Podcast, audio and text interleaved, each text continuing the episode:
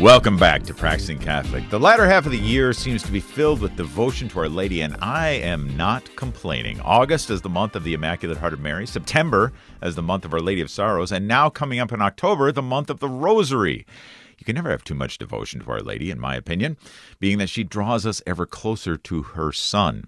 Chatting with us today about the month of the Rosary is Father Tom Margevicius, featured voice of our Mass class series and director of the Archdiocesan Office of Worship, and now pastor at the churches of St. Mary in Le Center, St. Henry and Sharon, the Nativity in Cleveland, and Immaculate Conception in Marysburg. Father, you're a busy man. Thanks for taking time for us today. Well, thank you very much, Patrick. It's always a delight to speak with you and your listeners again. Yeah, well, so I have to ask, how's the return to parish life been for you?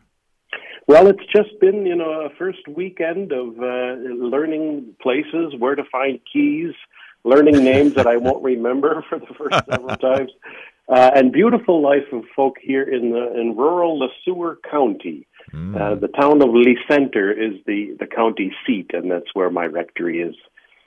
That's great. And uh, yeah, shout out to all of our rural parishes here in the Archdiocese. So glad that you're listening to us as well. Well, let's first let's talk about monthly devotions. What liturgical guidelines are there, Father, when it comes to having months dedicated to particular saints and and uh, as we've been as I just said to Our Lady as well? Well, the liturgy is interesting in this regard. Um, the month is not so much a liturgical time frame. Uh, the sure. church has seasons, seasons of Advent, Lent, Easter, uh, um, and uh, the month, you know, uh, was originally based upon the, the moon, the lunar cycles, uh, and the church's calendar, uh, the, the Hebrew calendar followed the lunar cycle more closely than the Christian calendar does. However, one exception being the determination of the date of Easter is based upon the first Sunday after the first full moon, after the vernal equinox, you know. so that's the only, the only, the only real connection to the month per se. Nevertheless, you know, society lives uh, under a calendar where we've divided, you know, into 12 months. And the church says if that's how life around us is counted, then it's reasonable for us to observe certain months in honor of, of various uh, aspects of our faith. And that's why, especially our Blessed Mother in October, the month of the Rosary, uh, and May, as you mentioned, you know, and uh, August as well. Each month has its own particular flavor. Mm, yeah, and I'm again, I'm not complaining. I think it's I think it's really great. Mm-hmm. October, as we've said a number of times now, is the month of the Rosary. How did this come about, Father, and uh, how can we participate even today? Um, it probably began as a result of the Feast of Our Lady of the Rosary on October 7th. Uh, and just by the way, as a side note, um, my own parents, God rest their souls, were very pious Catholics and even went so far as to name their children based upon the liturgical cycles.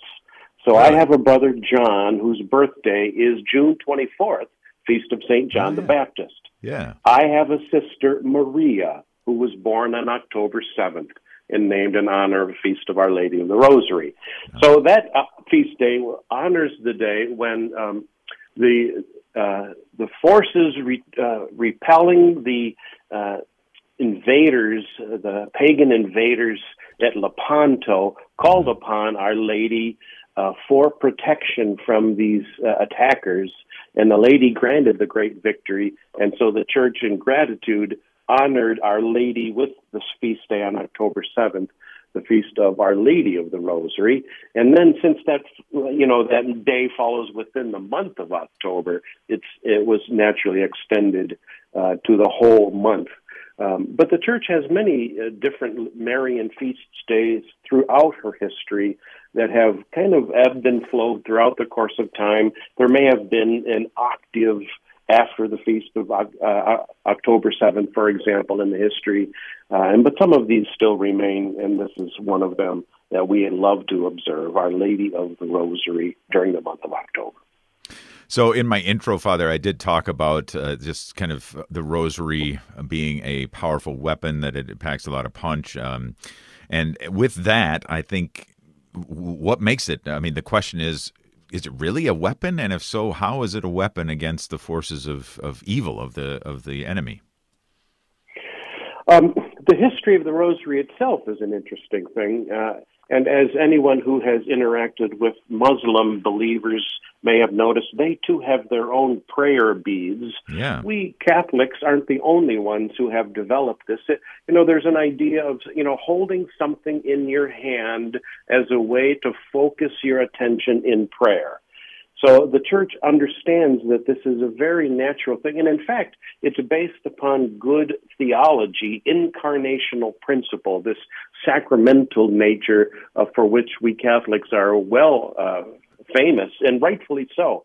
That our faith is not just a matter of what's in your heart. It's not just a mental thing. It's not just a matter of praying quietly in your soul but your body is actually holding on and touching and moving things. And so your body and soul are praying in synchronicity with each mm-hmm. other. And this is why we celebrate the sacraments with real tangible things, such as bread and wine and oil and water. So the rosary is a sacramental. It's not one of the seven sacraments of the church, but as a sacramental, it has this tangible nature about it. We're actually holding these beads as you pray through uh, the rosary is a way to get your body and mind joining together in this prayer. So that's one of the reasons that it's a powerful prayer because it involves more of our personhood than just our, our recollection or our intellect. When you get your body praying, then this is a fuller way to pray than just internally. And that's one of the reasons, by the way, that the Satan Satan also hates all the sacraments because mm-hmm. they are so potent because they inv- involve us bodily in our own salvation process. You know, we participate bodily, and so the Rosary is a fine extension of that. Uh, this bodily prayer, um, getting your fingers rolling through the beads, there are 150 of them, probably because uh, there are 150 psalms in the book of Psalms. You know, uh, so you have 50, 50 beads in the three decades. You know, uh, originally the three sets of mysteries: um, the sorrowful, the joyful, and the glorious. To which Pope Saint John Paul II added the luminous mysteries when he promulgated his document on the Rosary uh, in the year 2001. So originally, you know, 150 uh, Marian beads for 150 psalms, but that has expanded and you know, flowed with time as we've recently seen. So one of the main reasons that the enemy does not like the rosary uh, is precisely because it has the connection to the biblical texts. If you can't memorize all of the Psalms, you can certainly pray 150 rosaries over the course of a certain fixed amount of time, you know. Mm.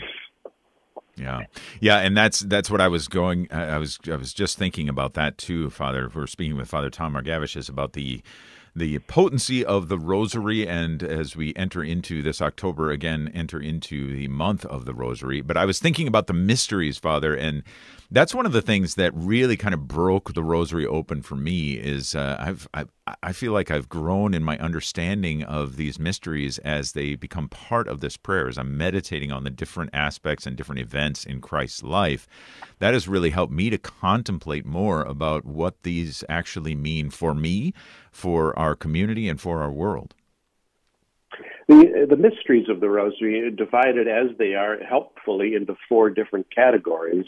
The joyful mysteries are the early part uh, up until you know, the boyhood of Jesus, the luminous mysteries during his public ministry up through and including the Last Supper, then the sorrowful mysteries following the Last Supper up through his crucifixion, and then the glorious mysteries starting with the resurrection and culminating at the end of time with the coronation of the Blessed Virgin Mary. So it encapsulates all of the paschal mystery in its fullness as expressed upon us. Now that is a big you know, a theological concept.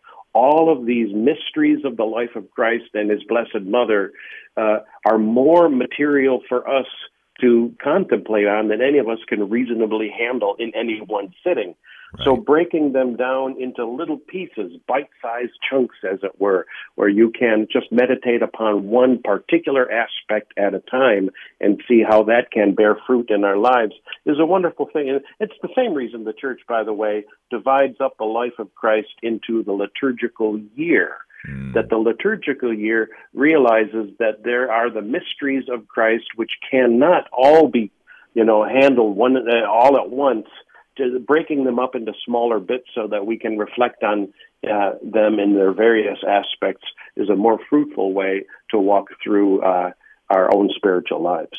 Right, and as we as it's tempting sometimes uh, when we're when we're just immersed in the teachings of Jesus to you know, to boil that down or to reduce Jesus himself into his teachings. But as we all will know and profess, I'm sure that Jesus was he was a great teacher, but he was so much more than a great teacher. And these mysteries of the Rosary help us to enter into the events of his life more deeply. Yeah. Um, mm-hmm. So Father, let's talk a little bit about this upcoming uh, candlelight procession uh, that's that's coming up on October seventh, and uh, what's uh, what's involved with that?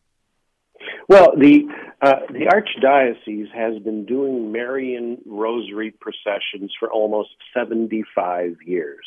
It was the grandmother of our current archdiocesan civil chancellor, Joe Kueppers. His grandmother was actually the first one to start these rosary processions all the way back in 1947 a remarkable, wow. remarkable history. And then over the course of the decades that followed, sometimes you would do, you know, one at the cathedral and next year at the basilica, or then eventually it was spread into two different processions, one uh, on the first Sunday of May to honor the crowning of the Blessed Virgin Mary, and the second one on the first Friday evening of October, during which, you know, we light candles and have a, a candlelight rosary procession. So the two processions that are currently run every year uh, uh, each one has its own particular charm, its delight.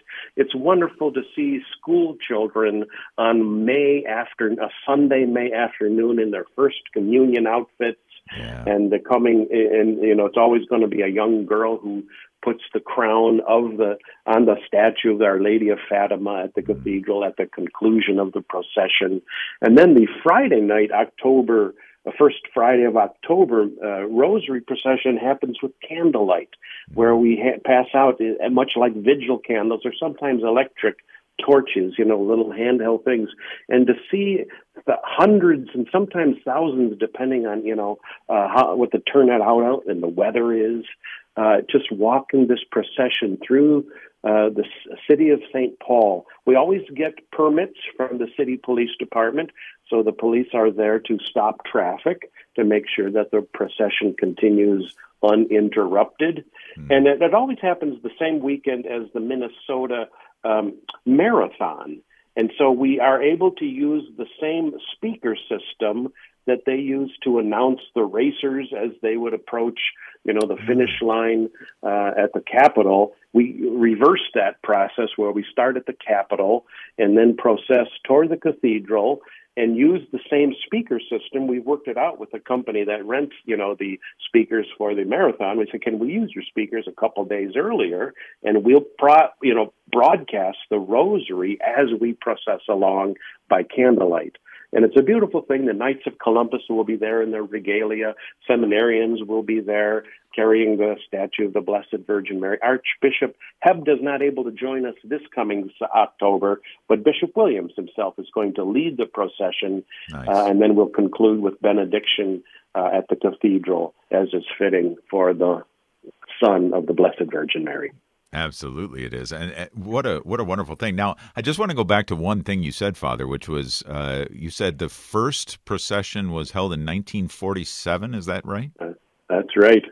So, if mm-hmm. my math is correct, then this is the 75th anniversary of 75th year of this, right? That's so fantastic! Wow, what another reason to celebrate. Our God is good. Wow. Um, so, uh, any uh, particular things or any any reasons why people should pay uh, special attention to the Rosary in this month of October? I mean, what what graces are are available to us there, other than the things that we've already talked about? Well, uh, even just carrying a rosary on our person is a powerful weapon. I remember one of the uh, more painful and sad situations I had to face was uh, the funeral of a man who had mental illness. Mm. And when his dad came in to uh, uh, uh, to talk about his son's funeral. His son had committed suicide, mm-hmm. and Dad said, "Is there any hope for someone in such despair?" And then the dad admitted that when they found his son's body, there was a rosary in the son's pocket. And that was an indicator that somehow, despite all of the man's struggles and difficulties, the fact that he could hold on to this thing as one very concrete expression that I am not giving up completely. Life may be so difficult, but having this with me means I have not completely abandoned hope. You know, the Blessed Virgin Mother herself was there at the foot of the cross, and she's not afraid to be with us in our darkest, most suffering moments. So carrying the rosary with us at all times, even when we're not praying it, is a powerful way to hold on to that faith and to trust in the motherly care of the Blessed Virgin Mary. And for that reason, again, you know, it's a tangible thing that's easy with us to carry with us, and the devil doesn't like it when we do that. He wants to leave us distant from any kind of reminders of a faith, to make us feel like we're all alone, to make us feel like we got no hope, nowhere to turn to. But that's not true. Mm-hmm. And carrying the rosary with us is a constant reminder that we have a, a mother who loves us and is interceding to her son for us, and that there is nothing that's on going on in our life that is beyond the grace and mercy of our Lord. Oh man, so good, Father, so good. I can't believe it, but we're out of time already, mm. and uh, such a great conversation and uh, many things to take away from this. But so grateful for your time, Father. Would you give us your blessing before we go? Sure. Through the intercession of our Blessed Mother, may the blessing of Almighty God come upon you and all the listeners, the Father, the Son, and the Holy Spirit. Amen. Father Tom Margevicius, as always, it's a great pleasure to have you on the program. Thanks for joining Thank us, Thank you, Patrick. And I hope to see many of you at the Rosary Procession this year. Absolutely. Andalight, annual candlelight rosary procession from the state capitol to the cathedral is Friday, October 7th. Lineup begins at 6:30, procession starts at 7. Those who cannot walk the procession route, you can go directly to the cathedral to pray the rosary with those who are in procession. Event concludes at the cathedral with Marian prayers, Eucharistic adoration and benediction. For more information, visit archspm.org/events. And hey, don't don't forget to uh, tune into the Family Rosary Across America right here on Relevant Radio weekdays at 7 p.m. Central. Well, don't go anywhere. Coming up next, local Catholic artist Maria Widstrom spent two years studying art in Florence, Italy. We'll hear all about her experiences and her upcoming plans back in Minnesota. We'll be right back.